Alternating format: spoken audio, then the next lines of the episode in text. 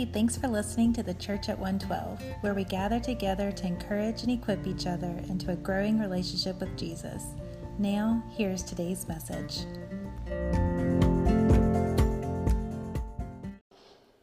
My son has been begging for a bearded dragon for years. He's he's seven, but I think he's been begging for it for like eight or nine years. He's just and so um, we went to PetSmart the other day, and I had to get dog food, and that's usually the way it goes, right? You have to get dog food or cat food, right? For whatever reason, our Chewy order, we forgot to place it. I don't know what happened, but we go in and we go to get our dog food, and like we pass by the geckos. They do that. They do that to unsuspecting parents. So when you walk in, that's why I hate going to pet stores. Thankfully, they don't always have dogs and cats there like they did when I was a kid, and then you develop a complex from not getting dogs and cats every time you go in the doors.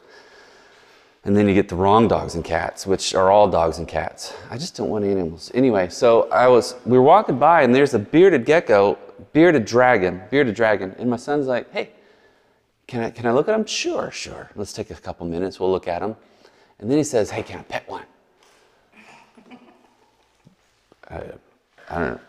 And in my mind, I thought, ah, ha, like y'all ever pass pass the buck to the, the, the wherever you are, like it's someone else's house, so you pass the buck off on whoever's house is it, or or or you go to the store, oh, it's whatever the store manager allows us to do, and so I'm like, oh, they're gonna say no because he's a kid and he's gonna smush it. And I said, oh yeah, sure, let's go ask the lady. And Miss Beth was the lady there, and so I said, hey, my son wanted to know if he could hold a bearded dragon. And she says, oh sure. I'm like, oh no. And so anyway, we go and she gets the bearded dragon out. Ah, and his eyeballs get huge, and not not the dragons, although his were huge too. I think they were connecting in those moments. And uh, and then like they put the bearded dragon on his on his shirt, and then I'm like, huh, I'm gonna take a picture of that and just send it to my wife without without like she's not even gonna know. And she immediately FaceTimed. I think she interrupted a session, maybe I have no clue, but she immediately FaceTimed and to know what was going on. And so she sees the bearded dragon. Grayson sees the bearded. Everyone wants the bearded dragon now, and even my daughter. So here's what's interesting. I'm like, we're not going to get one.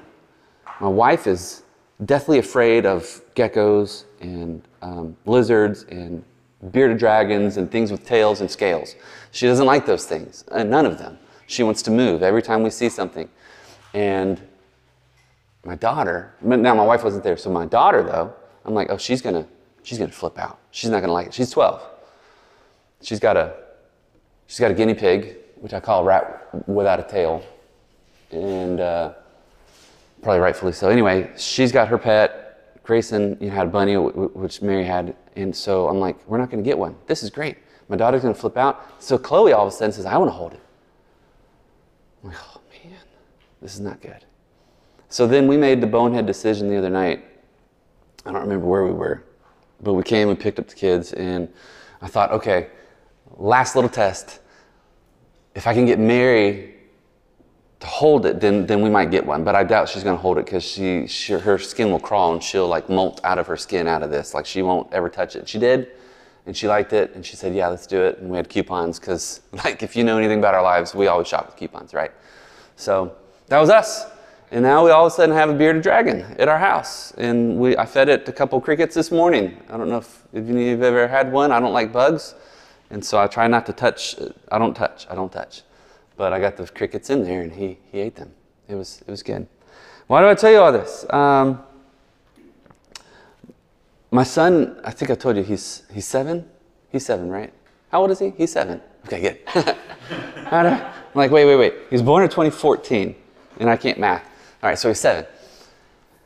My son was seven when he, when he got his first pet, which was a rabbit, which is no longer his, it's my wife's. She secretly wanted the rabbit. And now he's got a bearded dragon. My daughter is 12. She was 11 when she got her first pet. Now, if you've ever had kids, or if you've ever had siblings, you know that there's a discrepancy now between ages. You know that, oh, that's not fair. You've ever heard that? That's not fair. So and so got such and such. I'm like, ah, oh, it's such a common phrase. We do it all the time. Our family does it, which Chloe's excited about it, so it wasn't her, but it doesn't matter. If it's a kid being blessed with like a present, like, I, you know, whenever you go to a kid's birthday party and there's cake and there's ice cream and there's little like now you buy like you, you buy people party favors and sometimes the party favors are really really expensive. It's like why do you buy someone else a present for them coming to give you a present it just doesn't make sense. It just doesn't make sense. Financially it's just bad. But well there's a kid getting another present and you're like oh that's not fair. I want one or if it's a friend who all of a sudden is getting more attention than you are it's like oh that's not fair they're getting more attention from our other friends or from other people or on Facebook or on social media or on whatever. Or if it's a coworker and all of a sudden like they're getting more attention. Maybe they're the one that's getting the promotion, they're getting the raise, or they're getting the whatever, and you're like, but I did. I, I put my name like I didn't put my name on the on the report, but I, I did the report and they put the it's not fair. Or maybe it's your spouse, or maybe it's your loved one, or maybe it's your and like it's all of a sudden there's that phrase, it's not fair. And we say it all the time. Or maybe if, even if it's like a, a people group that are getting aid, and all of a sudden we're like, that's not fair. That they would get something. Why, why am I not getting something? And you can define people group however you want. It could be a minority, it could be a socioeconomic class, it could be a race, it could be whatever you want to say. The division is someone is getting something I'm not getting, so that's not fair. Sometimes I fear Christians act that way towards other people. Alistair Begg, I'm going to give you four, uh, like four different quotes over the course of this morning. Alistair Begg, he writes it this way. He says, How are you at offering free grace in the pardon of sin? Are you of all people afraid the wrong people are going to get saved? Are you of all people afraid that the wrong people are going to get saved? I'm like, man, wow when he said that, I just when I when I read that, I'm like, that's that's not fair. And sometimes we think that way. We might not verbalize it, we might not say it, but we think that's not fair that that person gets God's grace and I they don't deserve it. Brings us to the book of Jonah. So you can go on and flip to Jonah. Trey read about Jonah in the book of Matthew earlier, uh, but we'll be in Jonah chapters 1 through 4. And it's, it's normally, so our format is normally good news, bad news.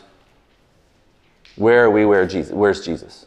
That's usually the format. But because of the way the book of Jonah is written, we're going to we're gonna shake things up just a little bit. We're still going to look at those four things. So if, if you are taking notes or if you're going back and you're listening to these on Spotify or whatnot, uh, you will always find in our minor prophets uh, the good news, the bad news, where we wear Jesus, because we can see that Jesus is everywhere in Scripture. He's everywhere. We know that we, although the Bible is not written, it was not written in our time, we know that it applies to us. So we are, while we are not physically present, there is a spiritual dynamic to, to every Scripture for us. And we know that there's always bad news. That sounds so gloom. Um, but praise God, there's always good news. Always. Always good news in Scripture. So that's what we're going to look at. I want to tell you about Jonah. He was the only prophet, if you're looking at trivia questions, he was the only prophet ever to run from God. Some of you have been around the Bible a little bit, you've been around the block, or you've got kids or grandkids and you've watched the VeggieTales movie Jonah. Uh, he's the only prophet ever to have run from God. You're like, but that's not, yeah, that is, that's true. That's true. He's the only prophet that we have recorded ever running from God. God says, hey, I want you to, and then he runs. And we'll talk about that in a little bit. It was written between, or happened between 780 and 750 BC. The big deal here is that Assyria, and we've talked about this the last few weeks, Assyria and Israel were having issues. They were having big issues. In fact, Assyria was the I want to say arch nemesis of Israel at this time. They were the ones that we are going to make your life miserable. Just absolutely miserable. Jonah's job, we find this in 2 Kings chapter 14. Uh, Jonah's job is very, very simple. As a prophet, scripture tells us, 2 Kings 14, verse 25, says it this way that he, Jonah, restored Israel's border from Lebo Hamath as far as the Sea of Arabah, according to the word of the Lord, the God of Israel, had spoken through his servant the prophet Jonah, son of Amittai, from Gath Hepher. Uh, Jonah's job was twofold. His job was number one, just like ours, to listen to God. Listen to God. It's easy. What do you do today? Listen to God. Like it's like leaving your kid, you know, at home for five minutes so you can go check the mailbox. Hey, you have one job today. What's that? Listen to God, and also watch the door. No, I'm just kidding. Listen to God. That's his first job. Second job, uh, he was to expand the borders, restore the borders. Um, thankfully, maybe thankfully, I'm not really sure. There's a few different layers here. Uh, Assyria, at this point in history, was in a little bit of a decline. They were, they were a superpower, but they were in a little bit of a decline. They had had some issues recently, some inner turmoil. So Israel started to expand a little bit.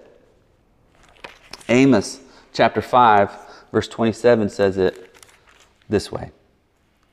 So I will send you into exile beyond Damascus. The Lord, the God of the armies, is his name, has spoken. He's saying, like Israel, I'm going to send you into exile into Assyria, like uh, into Assyria, like way beyond where you are. I'm going to send you. So even though Assyria was in a little bit of a decline, and they're the arch nemesis of Israel, God's like, no, no, no. You've got issues, God's people, going on, and I'm going to send you further than you want to go. He says it a little more clearly in Hosea chapter 11. We looked at Hosea several weeks ago. Hosea chapter 11, verse 5 says it this way Israel will not return to the land of Egypt, and Assyria will be his king. Why? Because they refused, they, Israel, God's people, refused to repent. All of that background leading up here to Jonah chapter 1 I want to read you my second quote. It's from Mark Langham. So I have a buddy named Paul, his buddy, uh, his buddy, his brother, Mark. He's gone all over the world doing peacekeeping stuff and uh, with um, oh, Franklin Graham's ministry, Samaritan's Purse. And so he wrote a book called Jonah, and you can only buy you can buy it for like three bucks right now on Kindle Unlimited. But he wrote a book called Jonah, and he says it this way. He says, Jonah is a window through which we can see our motives and the beauty of God's relentless action for his created. Like when we look at the book of Jonah, and it's what we call a narrative. So most of the prophetic books are just prophecy, prophecy, prophecy, like God's judgment.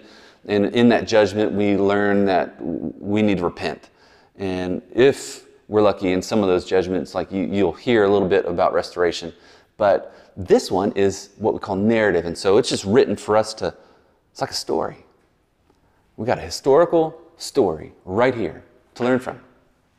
So it's a window through which we can see our motives. In Jonah, to get to the good news, unfortunately, we've got to get to the bad news. We've got to get through layers of bad news first. Bad news, Jonah chapter 1, verses 1 through 3. The word of the Lord came to Jonah, son of Amittai. Get up Go to the great city of Nineveh and preach against it because their evil has come up before me. Or another way of putting that is like the stench of what they're doing has reached my nostrils. Jonah got up to flee to Tarshish from the Lord's presence. And he went down to Joppa, which was the port, found a ship going to Tarshish. He paid with fare and went down into it to go with them to Tarshish from the Lord's presence. So several times they mentioned, hey, there's Tarshish. I just want to let you know clearly, Jonah's like, Tarshish, Tarshish, Tarshish. I'm going not to where God wants me to go. Here's a few different layers. There's so many different layers of bad. I wish we could do a whole different set of teachings on this because there's so much rich stuff here. But a few of the different layers of bad. Number one, God spoke like God commanded. God spoke and commanded. Now, that's not a bad thing unless you disobey it. he says, I want you to go to the worst people. I want you to go to Assyria. I want you to go to like your arch nemesis. I want you to go to the person whose guts you hate. I'm sorry, we don't say hate. The, the person that you unfriended or blocked on Facebook. I want you to go to the person that you don't like at all. I want you to go to the person that like you think ill thoughts about them. I want you to go to the person that you don't like at all. I want you to go to Assyria. They're bad people. Just, they are the Toby of the ancient Near East. You're welcome. You're welcome. They're, the to- they're terrible, just absolutely terrible. Uh, Jonah, the VeggieTales movie, calls them fish slappers. Uh, and I think that really glosses over. They were, they were seafaring people, of course, but they were so bad that they would they would have like mounds of human skulls of people that they'd conquered and just leave them everywhere so, so that if people came into and saw like into their town or into their city and saw what was going on, they, was, they, they, they'd get freaked out immediately. Because like they would flay people. Now, if you ever want to, uh, I wouldn't do it on July 4th, although today is barbecue day, National Barbecue Day. Uh, but you could look up the word flay because they, they flayed people. You don't flay people, that's illegal. But they would flay people on spears. And it was grotesque. They were physically and psychologically abusive. They were known across all that land, the ancient Near East, like, you don't mess with these, these people. These folks are not your folks. These are bad people. God said, I want you to go to the worst. Number two, he goes from he goes from where he is, wherever God called him, and he goes to Joppa, which I've been to Joppa, which is kind of neat. There's there was a, a, Jonah statue out there in Joppa, um, but you go from he's like, I want you to go from Joppa 500 miles to the east. If I would walk 500 miles, then I would walk 500 more. Isn't that how the song goes? He's like, hey, I just want you to go 500 miles. He's like, and then I will go 500 more times five. I'm going to go west, God. You're telling me to go east, and I'm going to go west. I'm going to go far away. In fact, instead of going 500 miles to the east, he goes 2,000 miles to the west. He goes to Spain. Now, I don't have a map up here to show you. You, have, you may have a map in the back of your Bible, you may be able to find one online, but the way it works is like if you can imagine just for a moment, if here's Israel, here's my hand, here's Israel, here's a sea, here's Israel, here's Joppa, or Tel Aviv. Uh, he wants him to go like right here. It's not too far. You can go through the land. Instead, he's like, no, uh, I'm going to go this way across a dangerous sea, and I'm going to go all the way to Spain. I'm going to eat tacos. It's going to be fantastico. I don't think that's even a, a, the right language. Anyway, he's like, I'm going to go somewhere else and I'm going to learn something else. And God, I'm going to leave you. We often waste resources running from God. Amen? Number three, it says it at the very end of verse 3. He says that he went down into it, the ship, to go with them, people, to Tarshish, a place, from the Lord's presence. Now, that word there in the Hebrew, from the Lord's presence, is a very specific word, and it's, it's, it's it means out of company with the king. And so, obviously, we can never run, outrun God. We can never run away from God. We can't get out of His presence. We can't say, oh, now I'm not in your presence anymore. He's saying, no, I'm out of communication with you. I, I want to get out of, of an audience with you, my king. I'm getting out, I'm, I'm stepping away, and I don't want to be spiritually near you.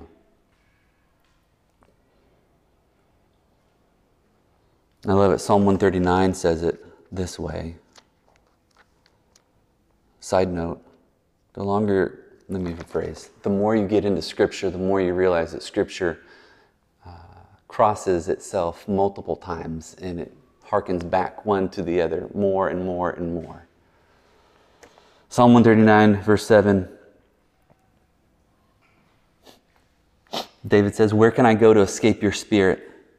It's the same, it's the same Hebrew phrase, by the way. Where can I go to escape your spirit? Where can I flee from your presence? If I go up to heaven, verse 8, you are there. If I make my bed in Sheol, you are there. If I live at the eastern horizon or settle at the western limits, even there your hand will lead me. Your right hand will hold on to me. And a lot of us, like, we think, man, I'm just going to get out of. I ran from God for a while. I ran from God. And finally, if you've heard my story before, I, I've told you, I gave up running because there's no way you can outrun God. There's no way. You can ask him all the questions that you want. You can doubt him. Say, it's not fair. Why me? It's not fair. And Jonah's like, I, I, I want to get out. Uh, you're asking me, it's not fair, God. It's not fair that you want me to go and extend your grace and your mercy to someone else. It's not fair. He was openly telling God no. You know, we often love like a yes or no type question um, because of the conciseness, right? I'm a concise person. I love, I am verbose, by the way. I talk a lot. But we love it when someone asks us, um, Are you going to the store? Because it's a very quick, quick question. It's like yes or no. We love it because it's concise. However, we lose precision sometimes when we are too concise. Precisely, our no to God when He calls says, I am unwilling to serve you. Our no to God when He calls us shows, our, shows that where our heart says, I'm unwilling to serve you. If God's like, hey, I want you to go talk to that person today, no. Well, that's not being concise. That's precisely showing that you don't want to serve Him. Hey, I want you to go love your kids today. I know they're a train wreck.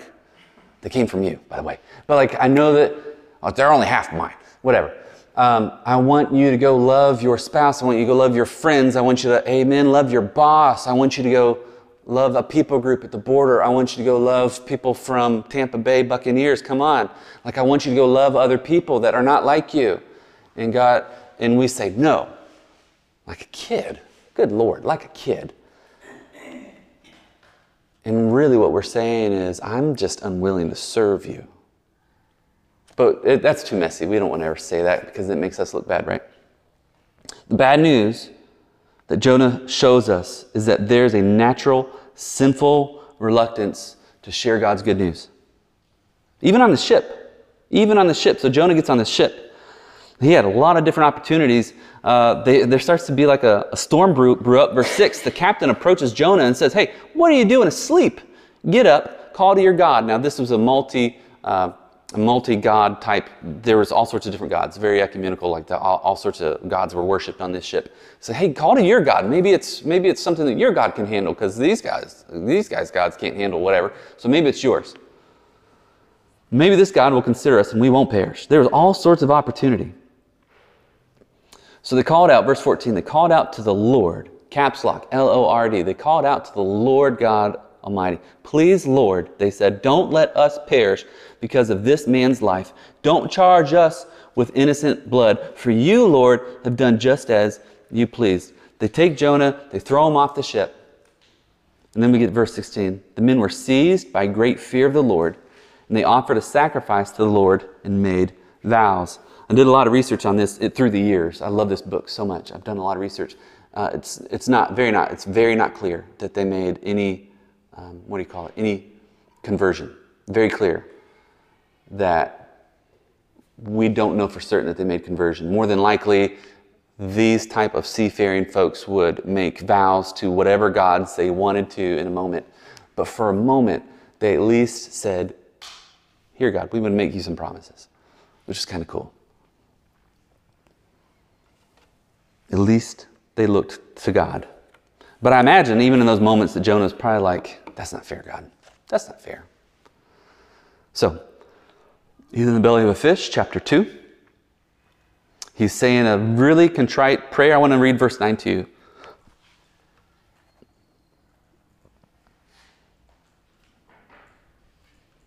Often we study chapter 2, which is a prayer. Often we study chapter 2 uh, as what we can do for God and how what we do for God is awesome. God, what I've done for you is great. I changed the world. You want to you want to know what God cares about? Let's look at verse 9 and dig into it. But as for me, Jonah says, I will sacrifice to you with a voice of thanksgiving. I will fulfill what I have vowed. I mean, right there, he's like, God, it's me, me, me, me, me, me. But you know, the thing that matters, the thing that God cares about is that very last line. God didn't spit Jonah out of a fish until that very last line. He says, Salvation belongs to the Lord. Doesn't matter what we do. Doesn't matter all the great things that we could do. Even if you don't ever have that thought, well, it's not fair. Those people shouldn't. I hate that word, those people.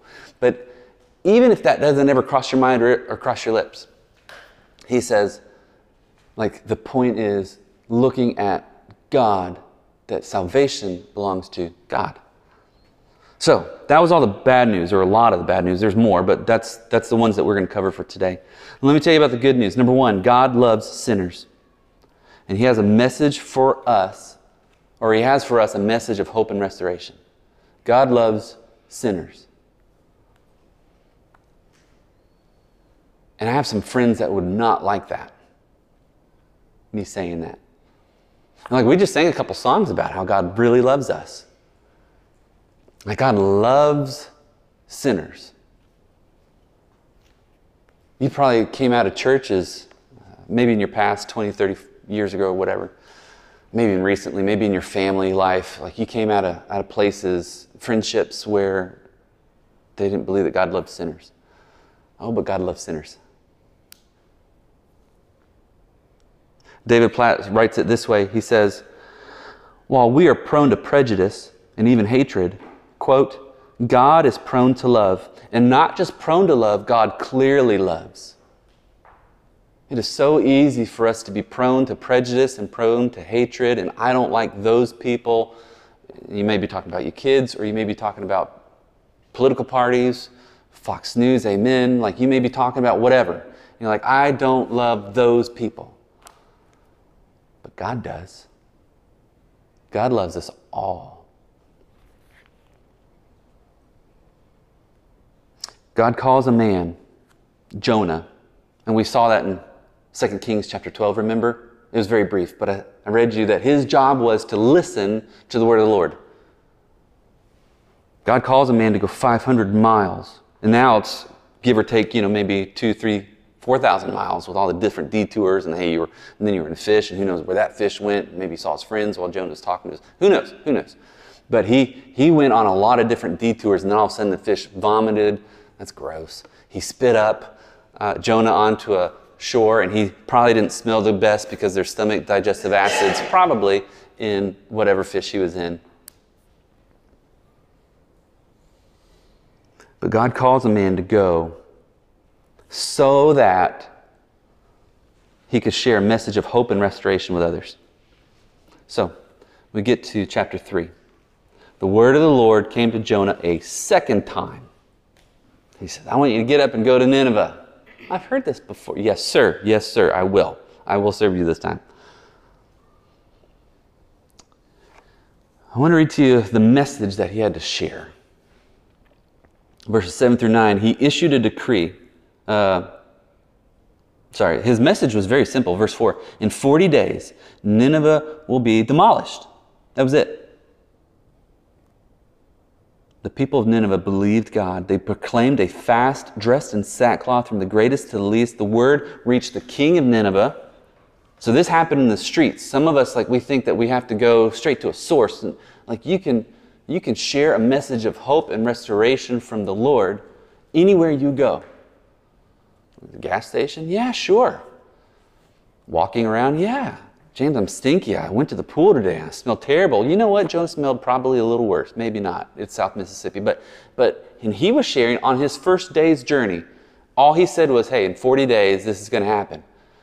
The message went up from there to the king. The king issued a decree. He says, By order of the king and, and his nobles, no person or animal, herd or flock is to taste anything at all they must not eat or drink water. Furthermore, both people and animals must be covered with sackcloth, and everyone must call out earnestly to God. Each must turn from his evil ways and from his wrongdoing. Who knows? God may turn and relent. He may turn from his burning anger so that we will not perish.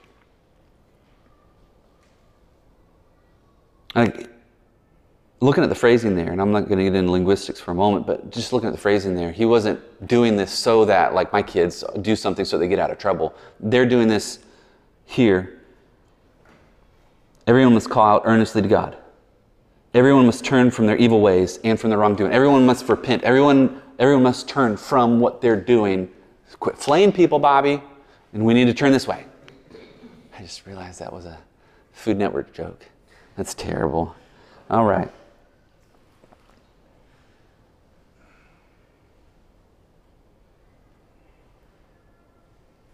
I want to remind you that the Israelites are reading this book. They're reading Jonah. When this was written, it was written to Israelites. It was written for Israel. It was written for a specific people in a specific time. They still read this book every year on the same day, the Day of Atonement, the day of Yom Kippur. So, like every day ever since this book was written and it started getting circulated out, like they would read Jonah. On the day when they would when they would celebrate that God makes them at one with him, Day of Atonement. That God did something so that they could be right with God. Every day. Every every year, I mean, they read this specific book. They remembered God's covenant with Abraham, which in Genesis chapter 12, verses 1 through 3, it says that, that God said part of the blessing was like, you, you've probably heard of Abrahamic covenant. God's promise to Abraham said that I will bless you and make you, uh, make your numbers great. I'll make you more numerous, your descendants more numerous than the stars on the seashore, right? Stars in the sky and sand on the seashore. That's what we usually focus on, and we forget that God also said in verse 3, chapter 12, verse 3 of Genesis, He says that your nation will be a blessing to all other nations. We often forget that one especially for those of us that are, I mean, we're not in here, but prejudiced or racist or we just don't like people. I don't like people at all. They're bad. I just want to stay at home all day. Like sometimes we forget that God told Israel, I want you to be a blessing to all nations. Not us, Israel. He's writing to Israel. Israel is reading this. Jonah, the book of Jonah, is God showing that he keeps his promises. I didn't tell you earlier, so is, uh, Assyria was kind of in a little bit of a decline. There was a couple things that happened in Assyria uh, during this time. Uh, there was a plague that struck twice, COVID-19 and COVID, COVID-20. In 765 and 759 uh, uh BC, there were two plagues that hit. Like their nations were, were hit hard with plagues. And then, on top of that, historically, June 15th, 763, there was a total eclipse of the sun. Now you got to understand, they didn't have weather apps and they weren't always checking, like, oh wow, there's going to be an eclipse tomorrow. They didn't know those things necessarily. They had some soothsayers and astrologers and astronomers and blah, blah, blah, blah, blah, but they didn't really know that. And all of a sudden, like, the sun's blotted out. And, like, okay, so we had two plagues, and inside of these two plagues, we had a sun being blotted out. This is crazy. So Jonah knew that they would probably be more apt to listen to a message from God. He didn't even share a happy one. He just said, hey, in 40 days, you're going to die. And they fell to their knees and repented. Like they turned because of a, a message. I know it sounds strange, but a message of hope and a message of restoration. So, number one, God loves sinners. Number two, God sees us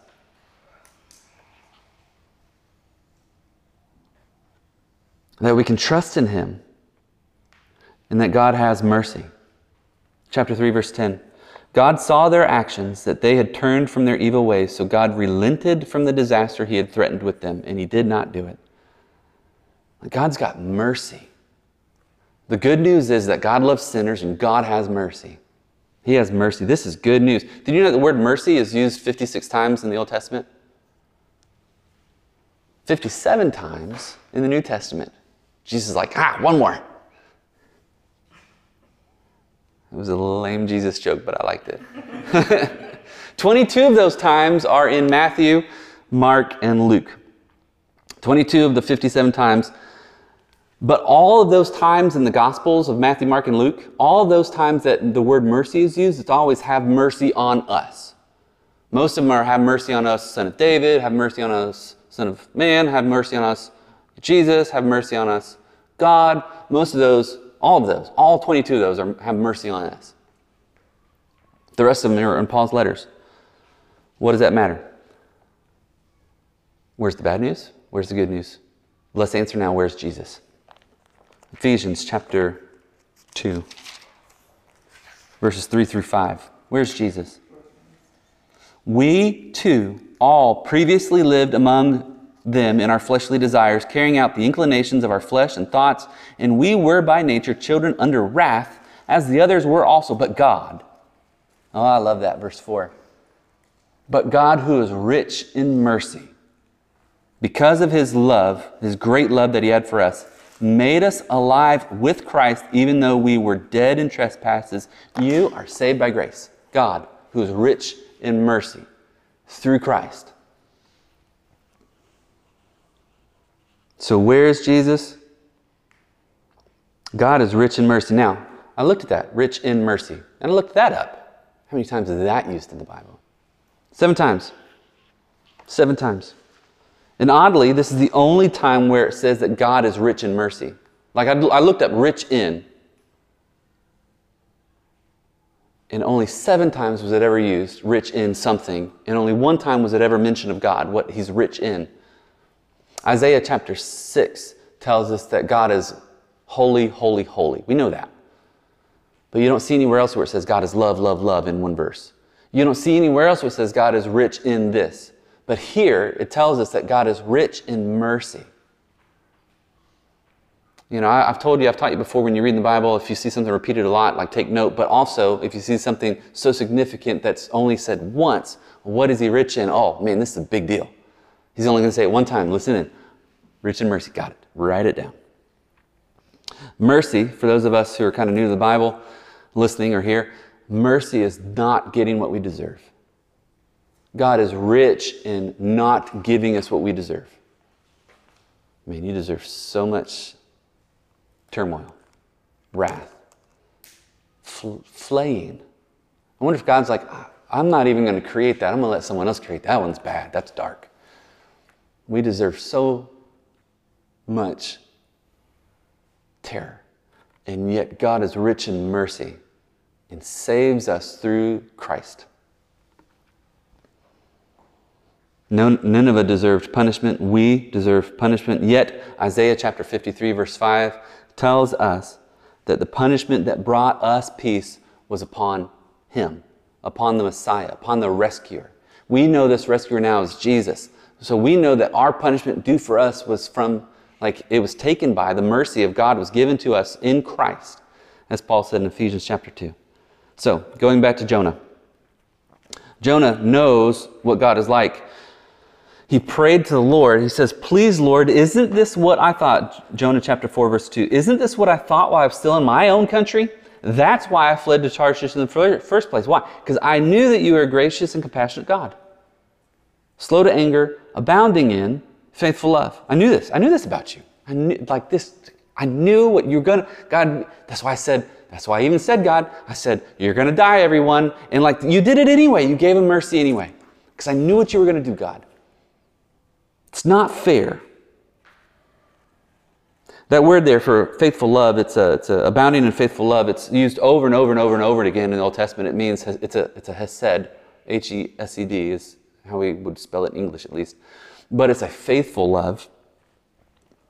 It's, it's really expressed in, this faithful love is, is expressed in God's uh, redemption for us in, uh, from sin. Ephesians chapter 1, verse 7 Paul writes, In him we have redemption through his blood, the forgiveness of our trespasses according to the riches of his grace. Now that's getting what we don't deserve. God's like, hey, I, I'm rich in mercy, but I also have grace for you. I want to give you both, and only through Christ. Only through Christ. God loves sinners, and his message of hope is through Christ. So, bad news, good news. Where's Jesus? Well, where are we? If we haven't heard ourselves in here already, where are we? We are in Jonah chapter 4, verse 1. Jonah was greatly displeased and became furious. We know God loves sinners, so why do we live lives saying that's not fair? like how you act towards people says more about you than it does about God. Now it's a negative testimony towards God, but it says more about you than it does about God. Well, I can't forgive that person. They hurt me. I can't, I can't trust them ever again because they, they, they, they gave me like the impossible whopper. I can't trust them now. God, I just can't. Um, we, I can't trust my kids. I can't, I can't look that person in the eyeballs anymore because they broke my trust. I can't, they hurt me too bad. God doesn't change. We do. So, what do we do? Priscilla Shirer writes it this way She says, God's calling you means that He has chosen you above everyone else. Like in your specific situation, well, I've got kids. Okay, God's called you to handle, to deal with, to volunteer for. Just kidding. Um, God's called you because He knew that you would be what they need. That's, that's the story of Nineveh, and that's Jonah. He's like, God, it's not fair, man. It's not fair. But God is calling you. Well, James, like, in my hurt, in my pain, like I buried two kids. God's calling you Because he knows that you can handle it above everyone else. Well, why didn't this happen to another church plant like that? This, you know, this question that happens to me sometimes, you know, often. Why us? God's like, I've called you because y'all can do this. Why did I get hurt? Well, God didn't do it, but God says, you can handle this when other folks can't. Why does my heart ache? Because you can handle this while others can't. Why did my loved one pass? Because the world is broken, but you above all other folks. So I love that she wrote that in her book, Jonah.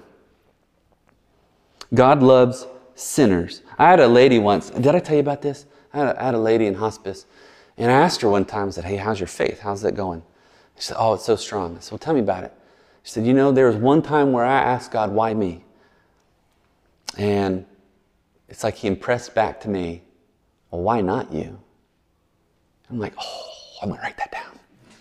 Because I forget things. I'm to write that down. And I did. Why not you? Why not you? Because people get to watch how you walk with the Lord in whatever it is. Well, that's not fair, and they get to watch you walk through that with God. God loves sinners, so we need to, number one, know, and number two, share this message of hope and restoration. So here's your one application for today if you didn't get anything else today. I want you to pray. Want you to pray, God, give me an opportunity. Give me an opportunity to share this message of hope with others. And give me the strength to do it too. If we, if we, there's so much that we could get from Jonah, but if we can only get that today, that would be fantastic. God, give me the opportunity to go and give me the strength to share. Let's pray. Jesus, thank you for today and these moments together, God. It's my prayer that we, we look to you. And God, that we trust you.